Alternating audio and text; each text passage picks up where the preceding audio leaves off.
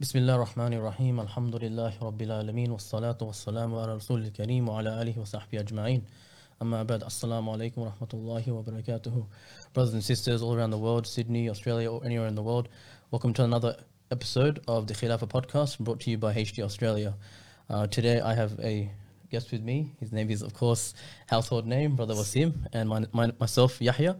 And tonight, tonight we're going to be doing a continuation, uh, part two, if you might, call it, of last week's episode on the topic of um, being an Australian Muslim or a Muslim living in Australia. So, Brother Wasim actually had that conversation last week where he opened it up and he laid down the groundwork as to what it means to be an Australian Muslim. Do, does it have a consequence of calling yourself an Australian Muslim? And so basically, we're going to continue that conversation tonight, but more from a practical practical point of view, um, in regards to how does that a- apply on our day to day lives as Australian Muslims or Muslims in Australia. So, uh, Brother Asim, Assalamu alaikum. Wa alaikum salam wa rahmatullahi wa barakatuh. Thanks for having me on. Oh, well, It's a pleasure to be here with you. Um, as you rightly said, we are continuing the conversation that started last week. We laid down, I think, the theoretical frameworks for this entire discussion, but uh, given the nature of the conversation, it's not going to um, finish in a half hour bracket. So I thought today we would um, bring out, tease out the the points that was made yesterday, uh, last week, by referencing exam everyday examples that we come across. Um, and I think through that, we should all be in a better position to appreciate what was actually said.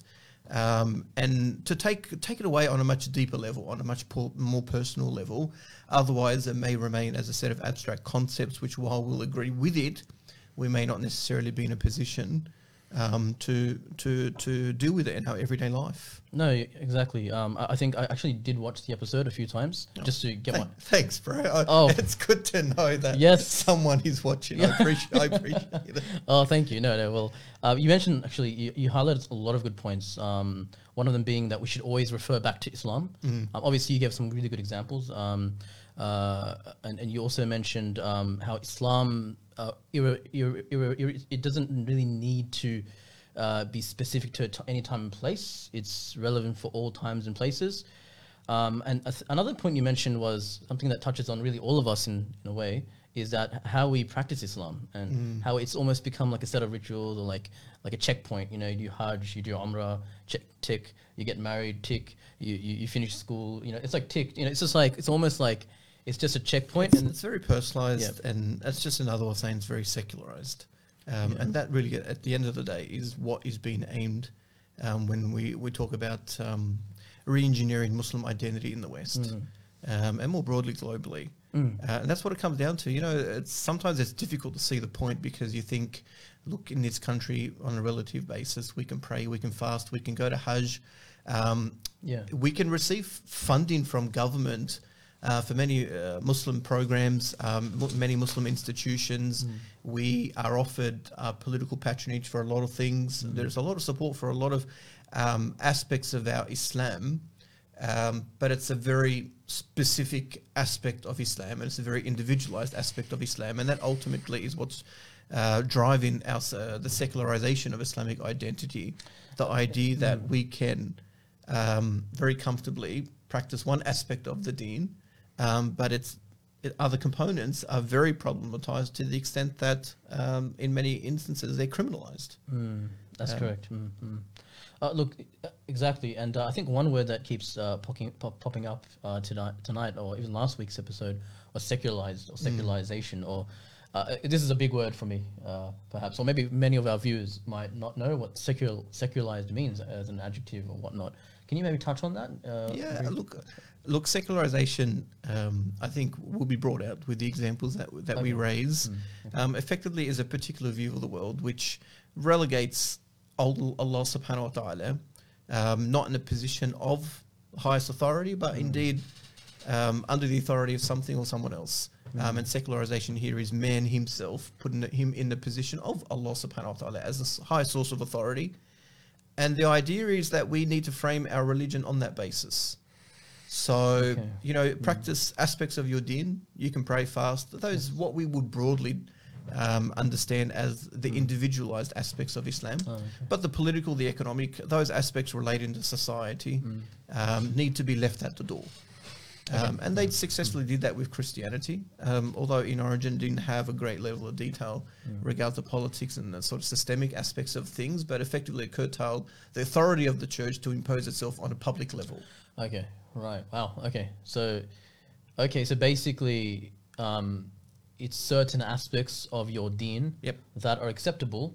Uh, basically, you have to you have to basically like kind of butcher it in a way. It seems like uh, what, what, what's being asked from us. And I think, you you know, know? in all honesty, in all honesty, I think that's why for a lot of us it's difficult to understand the point because we've never understood our Islam differently. Mm. We all grew up with this view that Islam is just look, just be good, be honest, be sincere, be kind to your neighbors. Yeah, yeah. Just be um, good. Do what you can, read Yeah. as much Quran as you Yeah, can. And those are aspects of Islam that the West doesn't have a problem with, that secularism doesn't have a problem with. In fact, will actively encourage. Oh, really? So if I if I actively pray five times a day and I show it and and, and I you know I give my zakat, I, I, I tell the I tell my friends or family or co-workers I eat only halal food. You're telling me that the government's not going to have an issue with it, or like the status, it's not going to affect the status quo or something like that, basically. You know, the opposite. It's, it's actually going to be celebrated. And the reason why is because there's two things happening here. There is, look, there's a secularism in its, uh, you know, uh, at its heart is anti-religious. Yes. okay. Um, but the idea of dividing uh, individual aspects of religion and, and the collective political aspects is, is a compromise. If they had their way, and this is a constant debate within secular, secularism itself, and it's a, it's it's not a debate that's going to be settled anytime soon. Um, People, there are people that wanted to abolish the church completely um, and do away with religion as a whole. Others just wanted to restrict the power of the church, um, and others wanted uh, you know the church to have still uh, still have a central role in, in public life on top of personal life. Uh, and for us, um, look, there is the the aspect where we can shed our Islam and become irreligious. Um, and that's completely consistent with secularism because in the end here it's not forcing you to, to be religious. It's just if you do choose to be religious, if you do choose to believe in the supernatural, then just keep it to yourself. So, hmm. so it appears that from what you're saying and from last week's content, it appears that you can be a Muslim but at the same time be a secularist. Almost, Yeah, it 100%. appears like like from what you've said and like as long as you kind of um, only um, practice a certain limited version of Islam, you can actually be a secular Muslim. Yeah, secularism doesn't mean you have to abandon faith. Secularism just effectively means you have to practice your faith in a particular way, um, and you got to understand this on a hierarchical level. Meaning, uh, what I mean by that is ultimately, um, under secularism, religion has to be subordinate to something higher than it, and that's the collective space. That's democracy. That's in Okay. the individual Yeah. as the embodiment of God, who defines morality, who defines right and wrong, good and bad for us. Right? The whole idea is when you abandon religion, uh, you have to replace it with something as a source of authority, and that something is the individual under liberalism. Uh, so basically, there was a certain period of time, I think they call the Enlightenment. Basically, before that period, in the 1800s, 1700s, just before that period, like God was the center of life, basically, even in, in Europe. Right? Uh, Let us, aside from the Ummah and the history of the Ummah, uh, is Allah subhanahu wa ta'ala always center of everything that we do, right? If we do something, think about something, we have to always ask ourselves, hold on a sec, uh, is this even allowed? Halal, haram? Is it mubah? What not? Is like, but then after that period, God went to the sidelines, and then man became center of life. Basically, me, I, and we, we say what to do. Oh wow, okay. When you put it like that, it's it's a pretty Yeah, look, it's quite Big deal. confronting. It's quite confronting, It's a huge yeah, deal, it and is, it's yeah. look, and uh, you know, the world isn't fighting over a word.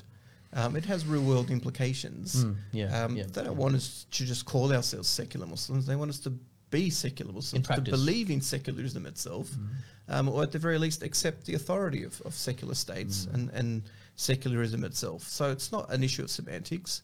That's and- and one of the one of the things we, we sort of emphasised last week was um, look, this is not an issue of semantics. It's not whether you put the Muslim first or the Australian first. It's you know, in the real world, how does it play out? So it's the consequences of what it's the it means. consequences of Yeah. that meaning, and it, Okay. It's for us. It's it's not a small thing. It's really Jannah and Jahannam. Well, look, that's it's a great uh, launching pad because uh, talking about consequences, I, I, I'm, can imagine many even of my own family members or closest friends or people I know would be happy to call themselves an Australian Muslim. So, um, a- and let's just give some real world examples, something that we actually face. You know. Um, Something that's coming up just next week. oh right, yes, You know, apparently the, the show that stops the nation. it does. Oh my god, like I, I- it really Except does. it's going to play out in different circumstances because of COVID. That's right. This It's- year, I this'll think be- yeah. you know, I think Australians are shedding part of their identity because they can't get on the on the blaster and That's right. So what we're talking about, if you're if you haven't f- gotten it yet, is Aus- the Melbourne Cup. It's like a really part of the fabric of Australia. It's, it's tradition, really. Um, every year, everyone gets together, even at work. I remember a few years ago, I was working at Centrelink, right? And uh, I was in the compliance department, and literally the whole office was went into pause during those races, right? I could hear my manager just that my ex manager at the time at the time my manager going crazy, you know, ballistic, and I was just like taking calls, and I was like, "What's going on?" I'm like, "Okay," you know, just I, so it's, it's something that plays out across the country in workplaces, offices, Yeah. building sites. Um, officially, it's a public holiday in Melbourne, where it's Yes, where tra- yes. it's traditionally right. uh, run. Um, but effectively, it's it's almost a public holiday wherever you go across the whole country. Yeah. Uh, people go out for Melbourne Cup lunch; they don't come back. they don't come. Yep. And if they do come back, they're in no position yes, to engage in any productive Oh, no. workplace activity.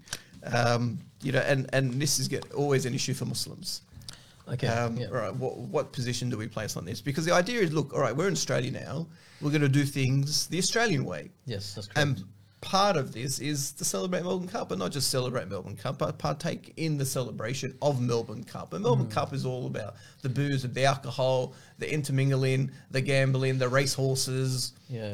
um, and everything that goes with that. Yeah, And you see. Uh, you see the, the degeneracy that happens every yeah. year, Yeah. and it's Oh. splashed across the pages Yeah. uh, the following day. It's it's not a pretty sight. No, no, um, and no. yet, you know, in, in many cases, we're asked to be part of that yeah. and a lot of the time we're not sure how to respond.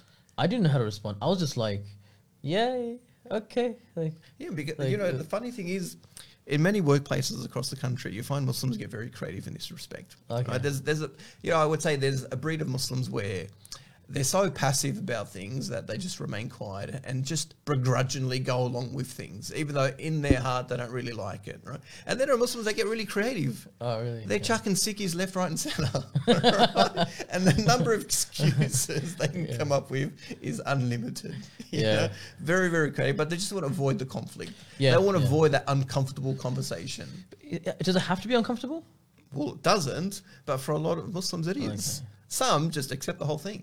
Okay. Like it's just another excuse for a good time. Okay. And they go out. They go, some some Muslims go harder than your average Australian. you know, Oh, you know, oh the idea is, look, we're in this country. This is how we do things, That's and right. look, we can't be that serious about religion all the time. Put our head down just once a year, or at the very least, you know, we convince ourselves. Look, okay, we may be against the gambling in principle. We may be against the racehorse in, in, in It's like, principle. it's like a type of um, uh, animal cruelty, isn't it? Would you Oh, argue it is. it's animal cruelty? Hundred percent, it is. And Islamically, the whole like- industry, the whole industry, all Yeah. the, you know, the, the the domestication of, of animals for any purpose, for racing Yeah. or otherwise, is really cruelty. And and you don't want to sound like the party pooper, right? You don't want to go in there, you know, you know, you know, yeah, yeah, I get it. You know, you don't want to partake of it. Come on, man, just you go easy. Like it, it, you don't want to be the party people. You don't want to be uncool, right? Yep. And and that's really uh, every part of our lives. We're, we're at high school, we're at school, you're at university. You don't want to be uncool, you know. And I'll, I'll tell, look, you know, you don't want to be uncool because look, you don't want to stand out, and that's understandable, right? And Muslims. Uh, Muslims know this very, very well in almost as every aspect of our life. We're constantly um, receiving attention for, for reasons we don't want. Uh-huh. Um, and, you know, it's part of a process of position Muslims in a particular way. But ultimately, look, we're going to have to face this. And I think, I think on this issue, the issue of being Australian Muslim, I think is very clear, right? There's a clear cut haram. Um, either we partake in the haram, which we know is haram, or we try to find an aspect within that where we just engage in the halal part of it, right? Mm. So what's wrong with having a lunch with colleagues? Right, as long as we're not drinking, as long as we're not eating anything. Now we're haram. rational. Now we're rational. Yeah, we, we rationalize things. Yeah, we rationalize things. It's an things. expectation. It's harmless fun. Uh, we- we're going to stay away from the haram and there's aspects. many, yeah. Like, yep. Okay. Alright, we're going to stay away from you know the haram components of it. Okay. And then, but, but what's the driving for? Like, what's the rationale behind that? The idea is there's this pressure on us to be a certain way and to Sah- act a certain way right, yeah. as Australians, quote Sahih, yes, unquote. yes, Um, and a lot of us just don't know how to respond.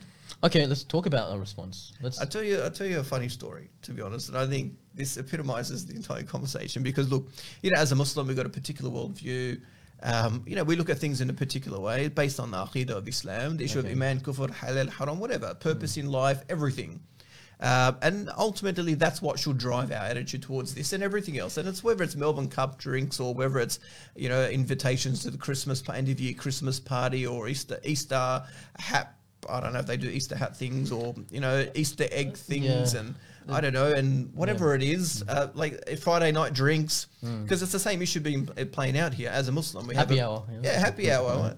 We need to have a particular view, a very specific view about these things. I'll tell you a story about one brother very quickly. May Yeah. Allah protect him and bless him, right? Yeah, yeah, yeah. Because it, paints the opposite extreme. Because sometimes we think, look, if we have these conversations, it's like we can draw attention to ourselves, um, you know, and for all the wrong reasons, and we're not going to we're not going to be looked upon in a favourable light. And it's better to avoid this. And let's just okay, if we can't avoid it completely, let's try to minimise the harm, or let's get creative in our excuses to avoid the whole situation altogether. The brother used to work in a place um, was a manager in a certain department, and on Melbourne Cup Day, and this is the brother who's very well respected in the office. I loved, right? He's, he's a joking kind of kind of thing, but he's very open in his conversations. He's very proactive in his conversations. He's not waiting to be asked, "Hey, uh, hey, so and so, why aren't you joining us?" or "Why don't you do this?" Right? He would go and initiate the conversations to the extent, right? That on Melbourne Cup this on one year, the whole office, the whole floor. You imagine this is corporate life. Yeah. The whole floor had stopped, stopped working. There was the bar, there was Melbourne Cup lunch, Melbourne Cup drinks, and no one's coming back to work. Um, no one's going to come back and do anything productive. They were just there. And um, this brother made his whole department to work through all of that. Now, can you imagine? This is the whole office had stopped for Melbourne Cup. We're celebrating Melbourne Cup in the way it's celebrated in this country, and yet this brother used his position um, to make sure his non-Muslim colleagues Wow. uh, worked through those festivities wow. Talk about Amal bil Ma'ruf Nahi Munkar. Like, for that reason. Like I'm not going to, from, from his perspective, I'm not going to be responsible, like for my team members going partaking in, right, uh, in, in. I mean, in a a munkar. In, in that circumstance, even though if you're a manager, which is kind of the opposite, right? Yeah. Usually it's the employee, Yeah. you're the, you're the uh, subordinate. But in this case, this brother's the manager That's of his team in that floor. And he's right? responsible for his colleagues during work time. That is correct. Okay, legally, right? But no one. like from from a Shar'i Oh, point oh, of view. from Shar'i point from of a view. Shar'i point of view. Ah, right. Yes, yes. From a You know, like, point of view. and, okay. and the thing is, it's not the issue of you know halal haram specifically, right? Mm. It's like what's the message he's trying to send. I Right? guess. And I need like I need to remind everyone this brother was respected even by his colleagues who weren't partaking in Melbourne Cup festivities because everyone understood where he's coming from. And of course he'd counter it with something else. Mm. You know, he'd go on extended lunches, he'd take his team on extended lunches on other occasions, but not for Melbourne Cup. okay, right. Okay. You know, but this brother was loved in the office, was respected, but he was very outwardly Muslim. Is this brother still alive? well, he hasn't. We haven't found him at the end of an empty bottle yet. so.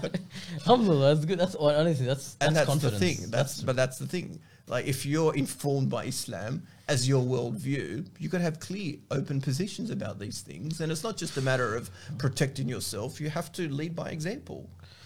Like if it's wrong, it's wrong for everyone. It's not just wrong for you as a Muslim. It's Yeah. wrong for everyone. Yeah, hundred percent. And he's having these conversations about Melbourne Cup and about a thousand other topics. Yeah, I think it does require also some courage as well. Uh, there's always that fear of blame, that It fear is. of you know that It is. natural human Some instinct. look, you know, some brothers and sisters are worried about you know losing a job. Yeah, yeah. yeah, or if course, it's yeah. simply they just don't want the attention, they want to continue Yeah, to fly under the radar. right, They're thinking right. about their career progression and things like that. And the honest truth is, in cases like this, the exact opposite happens. Oh. You know, like you don't win the respect of people by being a pusher, a walkover man.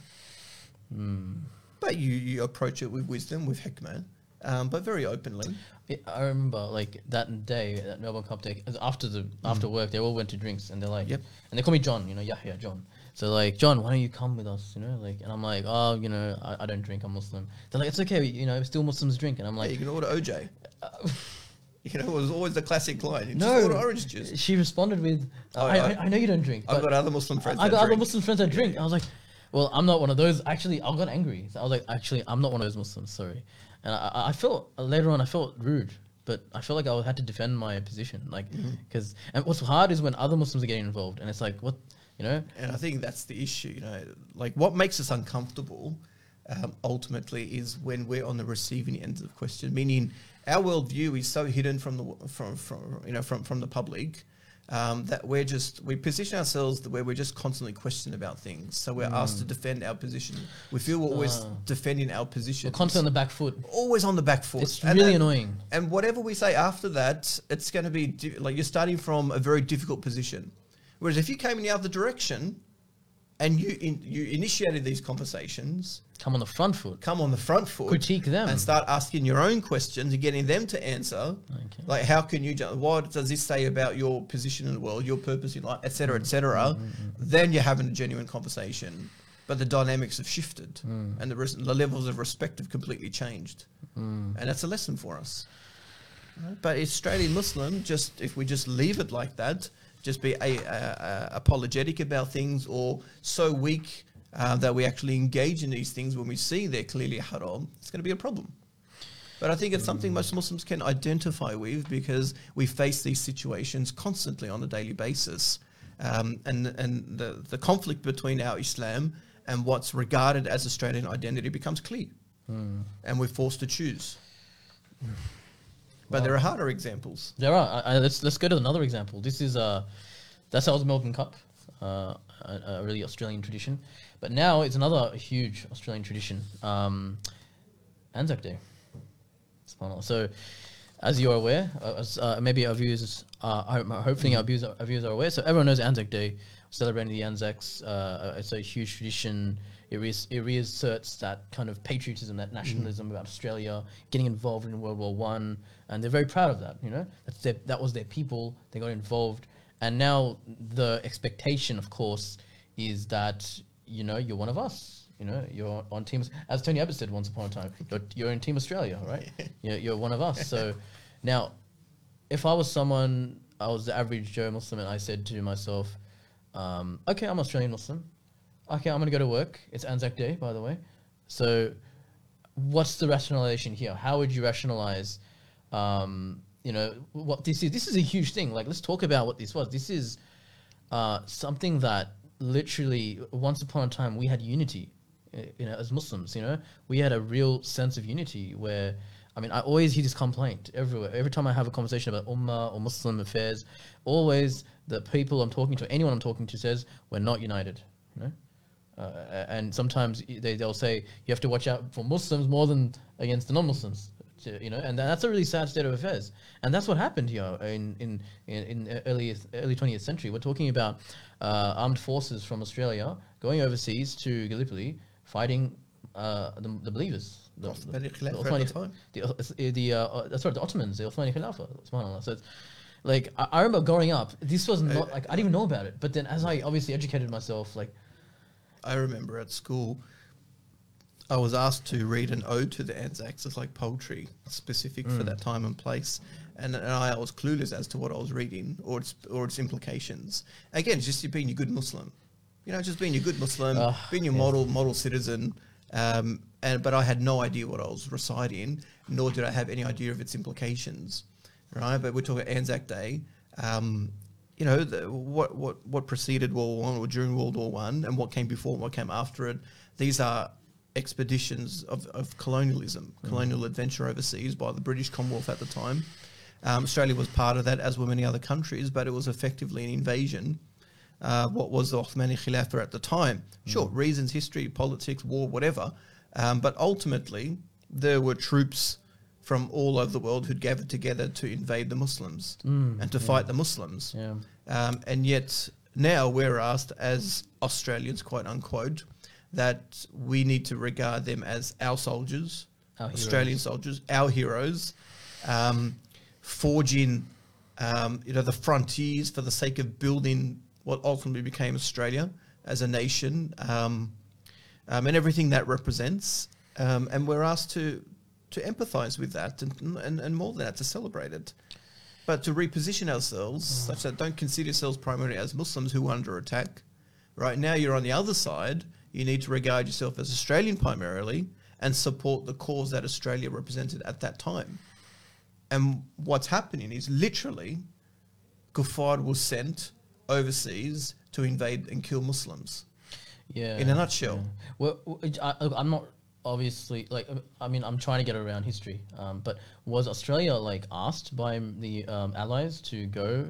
Yeah, Or was it, asked in, like in the same way that Trump asks the rulers of Saudi and, and the Emirates to do things. It was an order. I mean, Australia was always a colonial outpost Okay. for Britain, and at the time, um, Australia didn't have a choice in, in the Oh, matter, and that's okay. why they were used as cannon, cannon fodder. Okay. Unfortunately, as were the Canadians, as were the New Zealanders, as were many Indians, and, and ironically, some Muslims who were fighting for the British at the time yeah. um, but used as cannon, uh, cannon fodder for British imperial objectives.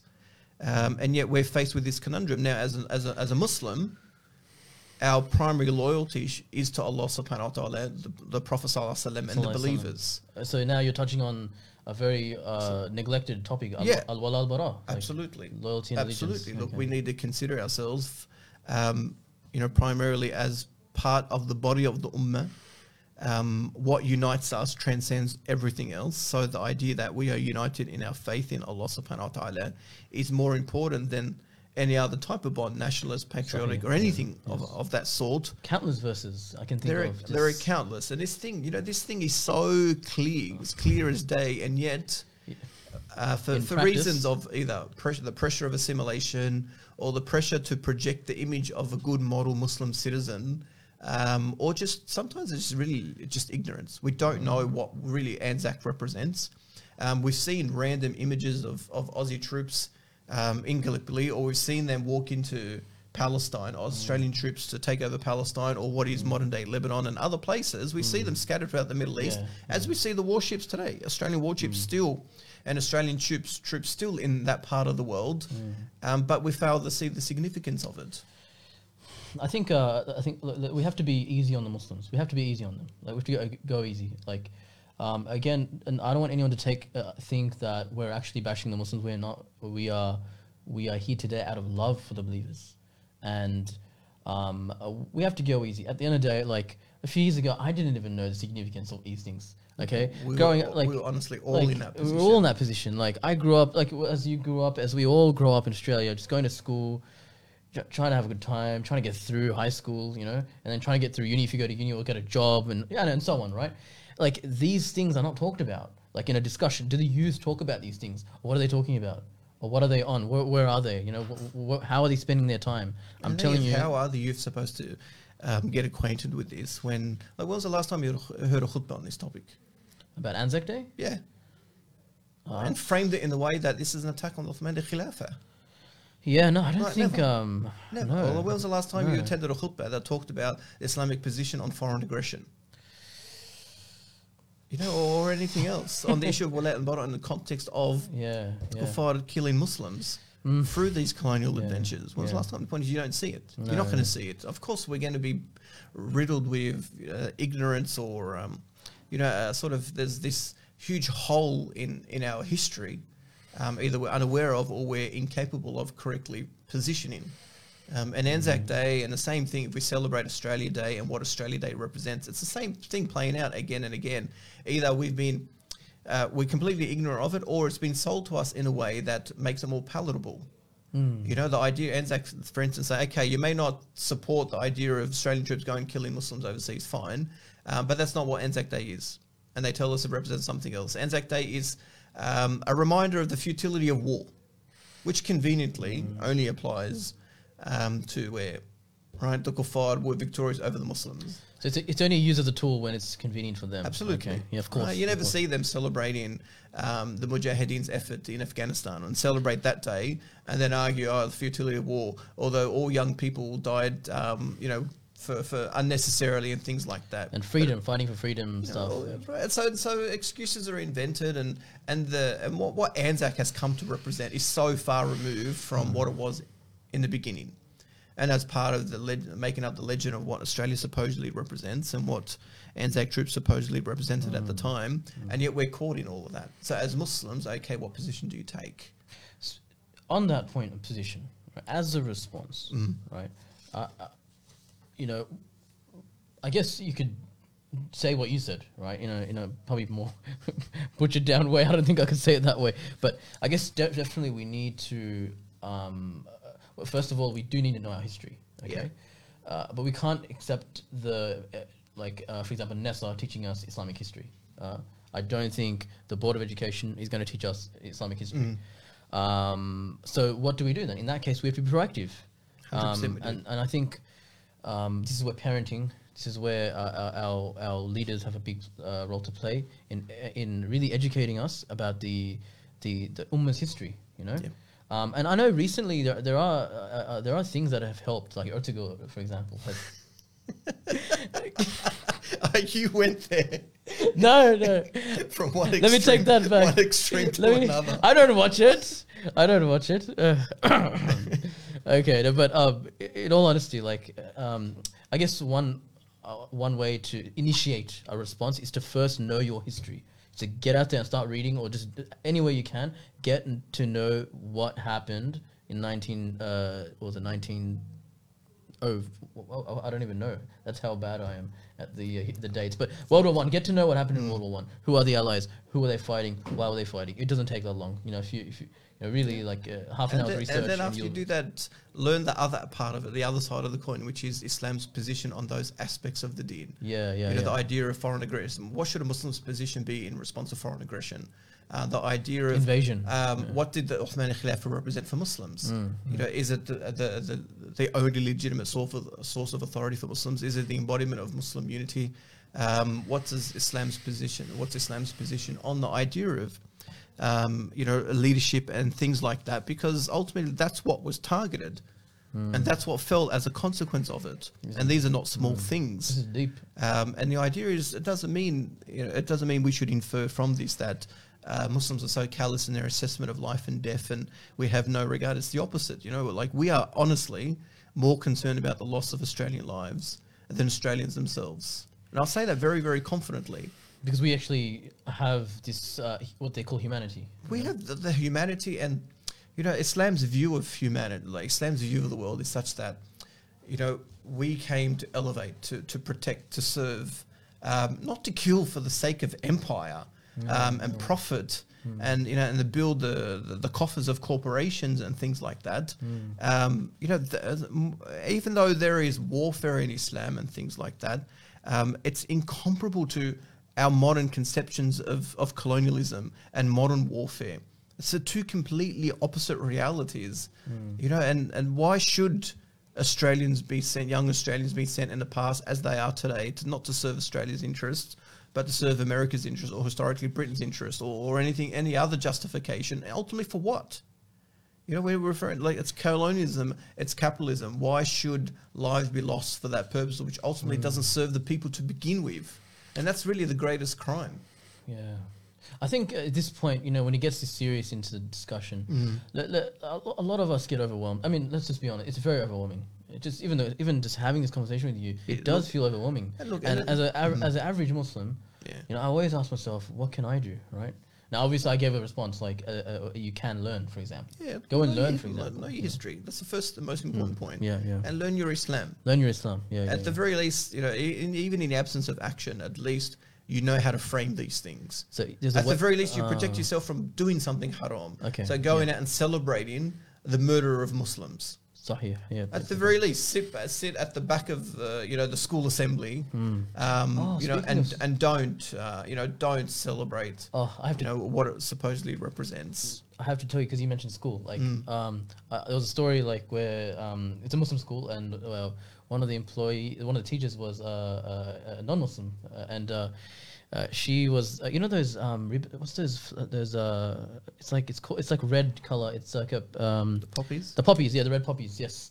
so she hung it all around the the, the, the room, and uh, and one other c- teacher complained, uh, saying this is obviously unacceptable. That teacher was obviously understood the, the, the what it represents. Um, but that just shows you how it can creep into even uh, Muslim schools, and y- uh, uh, and and and uh, just underneath, like you'd think you're you're protected and you're safe, and then it happens there, and oh, it's Yeah, to a large extent, it Yeah. happens more there because of the overt effort to present oneself as a model Australian. You have to go extra.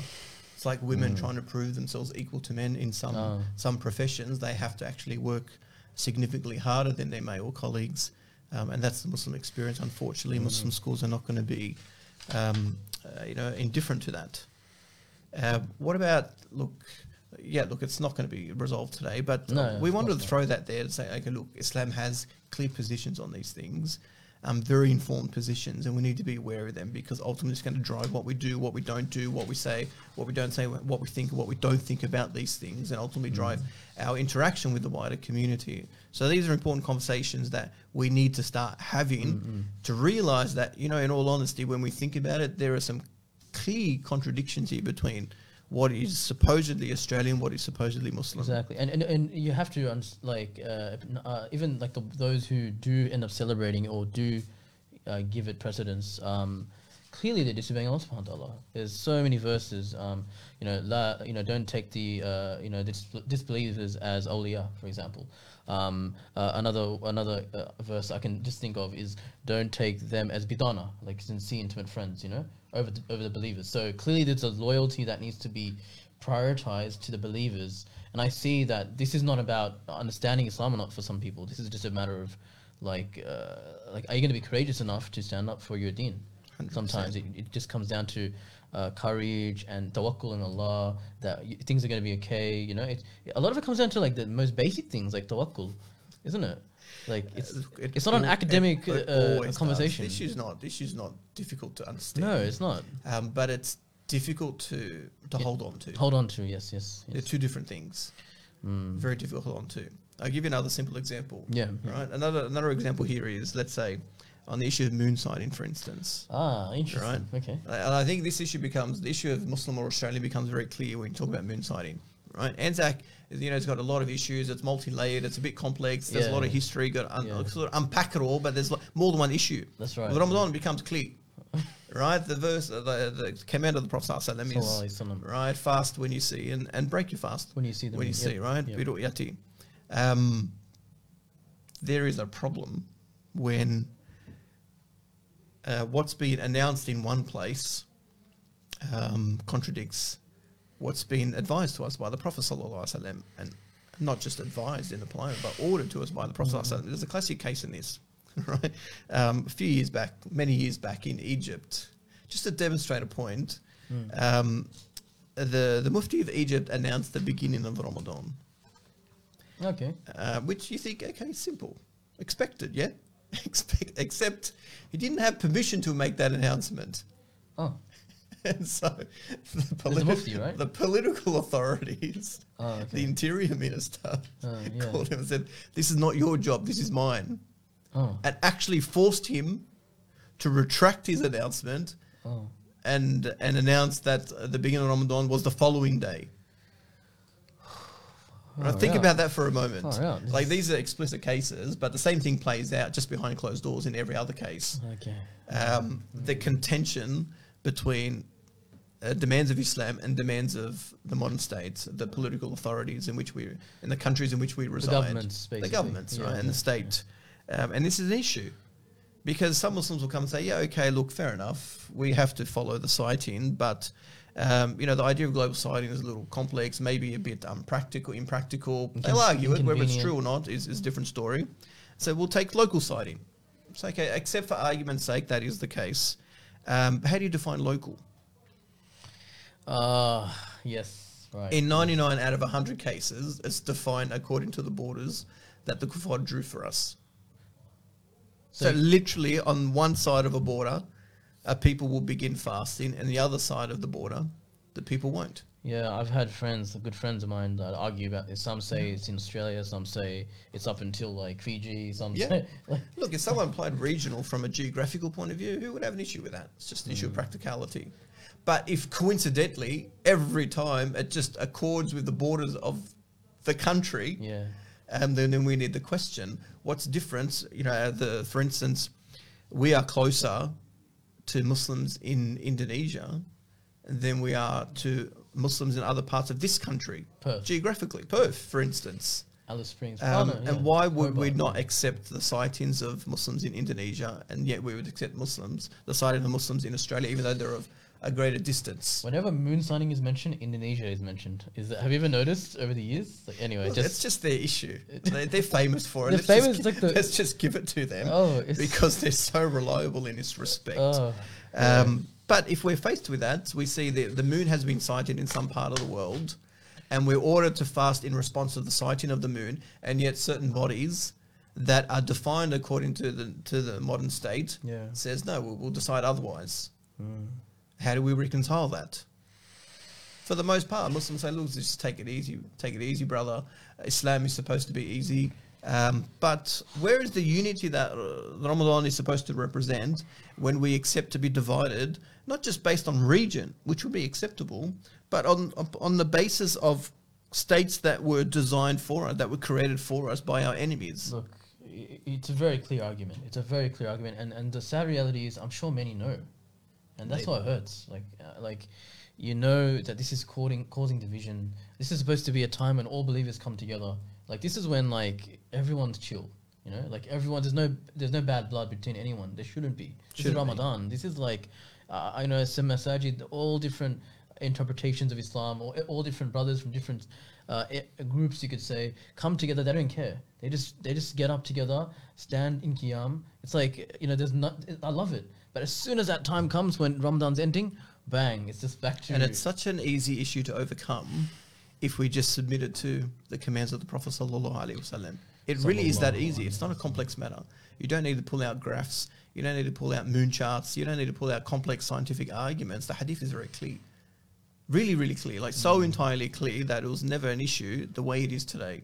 Except the mm. fact that we're fractured yeah, yeah. into more than 50 countries, which previously was, Mm. was, was one, is ultimately what points to the disunity. yeah. And so, it, you know, and, Mm. and, and beyond that, if you live outside the Muslim world, like we are in, in, in Australia and, uh, broadly in the West, um, there's additional additional layers on top of that. And so, Islamically, if we're obliged to fast when the moon is sighted, then how do we justify the fact that we're not just because certain governmental bodies or bodies that are influenced by government decide otherwise?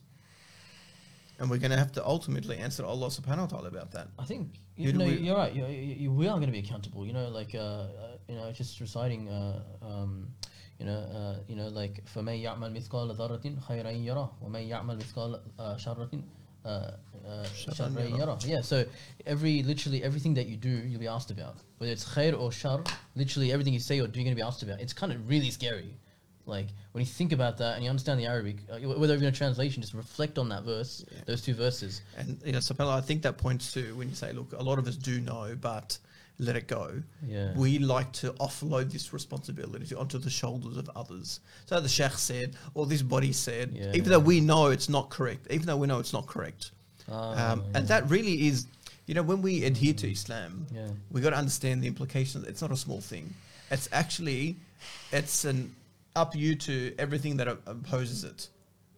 Even the modern modern conceptions of statehood would say no, that's not us. That's not how we look at ourselves. Mm. We're not going to be limited to the borders and our value systems and our conceptions of right and wrong, what we do and what we don't do is not going to be defined by that. It's something so much more transcendent. And that's what moon sighting is supposed to represent. Mm. And when we attach ourselves to that, we send that message. Would you say that this type of issue is prevalent, say, in the majority Muslim world, like all around from Look, it's, I think it's universal. universal issue? Okay. You know, like uh, the idea of uh, modern states, it's it's a universal problem. yeah. You know, Europe Okay, again, modern states. recreated it, the world in its own image and Okay. created the same problems Okay. that was historically always within Europe. Now it's exported it to the world, and that's the problem. And these are the issues we face. Look, let's touch upon one other example, Mm. right? Given the time that we have, Yeah, yeah, yeah. yeah. um, uh, it's it's yeah. it's immediate. It's it's it's the hot topic today. yes, of course. Um, yep. Right, the insults of the Prophet sallallahu alaihi wasallam. That's right. You know, we said we said last week, um, part of being an Australian Muslim, putting Australia first before the Muslim, is that you have to shape your Islam um, within the confines or within the, the, the, the demands of Australia as a state. As in the constitution comes first before the Sharia. Well, it's what Australia represents, and that's it's secularism, it's democracy, um, and and it's modern statehood. Uh, and the idea is, you cannot put the Australian before the Muslim unless you accept to secularize your deen, because Australia is built on secularism itself. In other words, disobey Allah subhanahu wa. Hundred percent. Like, it, to right? put it in the most and to simplest re- like fact. Your view of the world, reframe your moral framework, re-engineer your um, your loyalties and things like that. Everything that supposedly is supposed to be represented by Islam Mm. replaced, right? And loyalty, primary loyalty to someone else, to an, in- an alternative institution, an alternative Mm. authority away from Allah Subhanahu wa Taala. And this plays out with the And actually, insults. this reminds me of a verse that says يَبْغَضُونَ الْعِزَّةِ So you seek izzah, like might and glory, in uh, uh, uh, بدون المسلمين, like uh, aside from the from aside from believers, but the disbelievers. Then you know, so like it doesn't mean like you can you can't work in the West. It's, there's nothing wrong with that. But if it's at the cost of your deen, which is the purpose of life in the first place, which is Correct. why we even have a have an existence in the first place, then there's certainly an issue. That's where you, that verse now applies to you, right? And and and uh, it sounds harsh, but that's the reality. It's tough. That's tough. And, and look, and this brings out this point precisely. Um, how are Muslims being asked to accept um, for others to insult the Prophet sallallahu alaihi wasallam? On the basis of freedoms, Yes, that's right. freedom, of thought, freedom of speech, expression, yes, etc. Yep, yep. Um, and that's one of one of the tenets of, of, of you know broadly as you you, you describe as liberalism yeah, and whatnot. Um, and and that's what's been asked of us um, to view things through the lens of secularism and liberalism. Um, and whilst we may disagree with the insulting of the Prophet we should defend the right of others to do so. Right? And just as Just- you know, they defend the right for some. To believe and others not to believe, we have to respect that Yeah. right. And for some to wear the hijab or not wear the hijab, or for some to pray or not to pray, or brothers to do or not to, etc. Yeah. On the basis of rights discourse, freedoms, Mm. um, we've been asked to accept that as a legitimate action. And the thing is, right, there are Muslims that actually agree with that. Whilst they would not do that themselves, they would not accept for themselves to do mm. that or be part of that. Mm. They accept the right of others to do that. And that's mm. telling you that their world, their view of the world is such that it's not defined by iman and kufr, wala and bara, and halal and haram. It's defined by secularism, which allows um, the right to do such a thing. So we got a lot of work to do in our own backyard. Look, you know why we've got a lot of work to do? It's not just to confront the idea, because I think that's the easy one. The harder part is Muslims and Muslim bodies actually um, justifying that uh, that um, crime, not just through the lens of secularism, but through Islam. Also, they use Quran and Sunnah to try and They like use find right like, to the extent that you know when this issue, when this issue blew up and the issue of, for instance, boycotts was was announced and and um, and this took currency in, in, in the Muslim world and amongst Muslim populations. Um, you know, the main body of Muslims in France came out in response to what? What position do you think they took?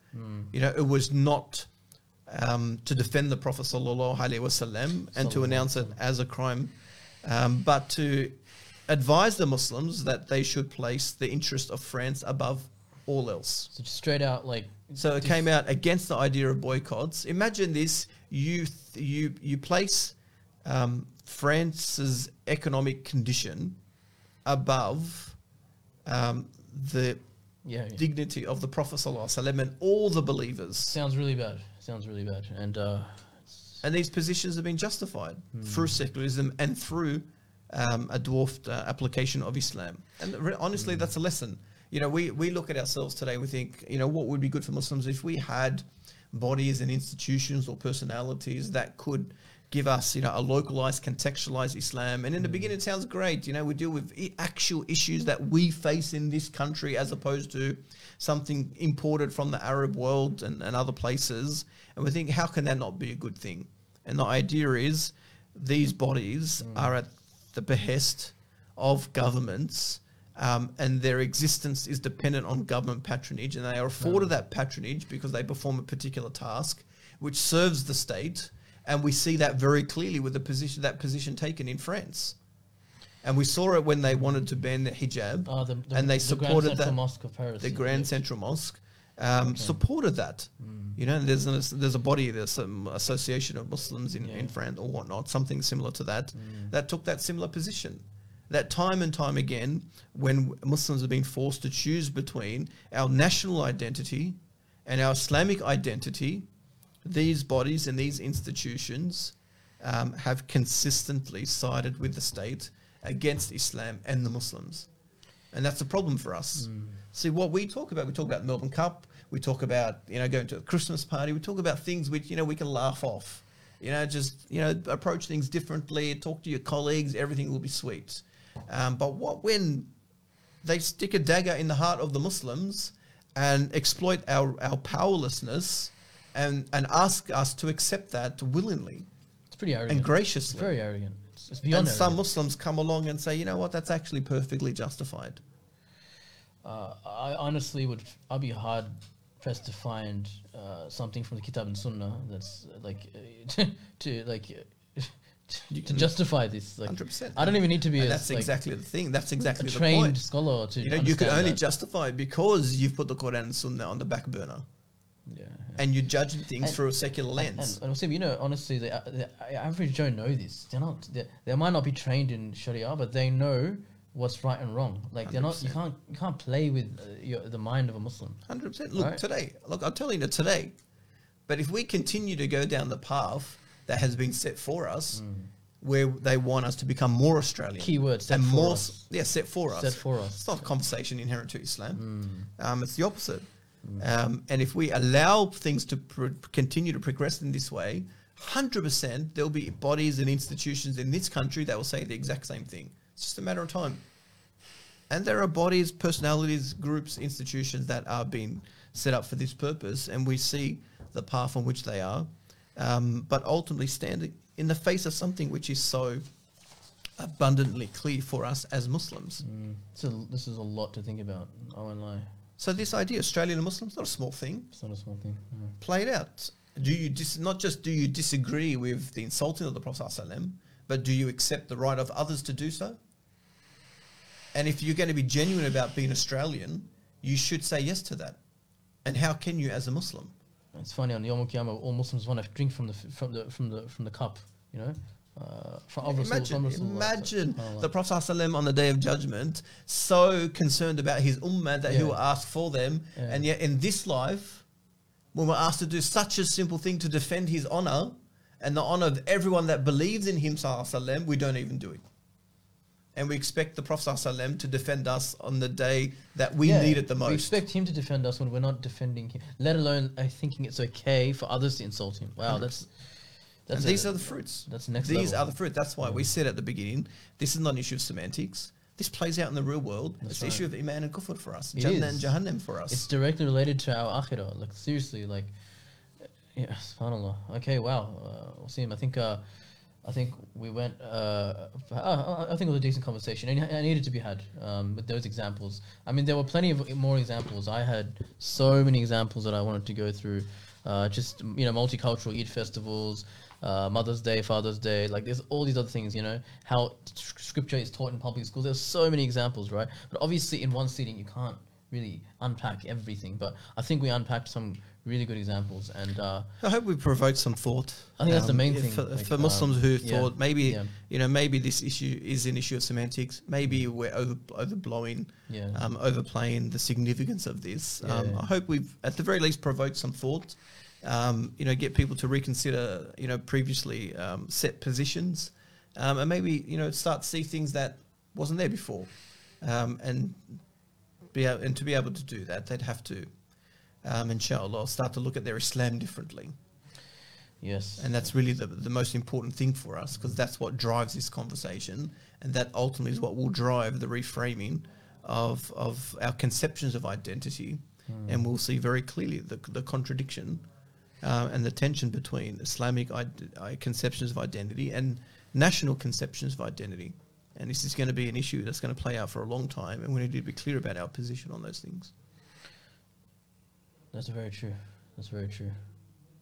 Jazakallah khair. Um, Sim. But yeah, cool. Uh, Jazakallah khair on to the to our viewers. to our viewers. Um, uh, we apologize if it was hard talk, tough talk, but on the, on, on, at the end of the day, this is our deen, this is our purpose, and we need to be serious about our deen.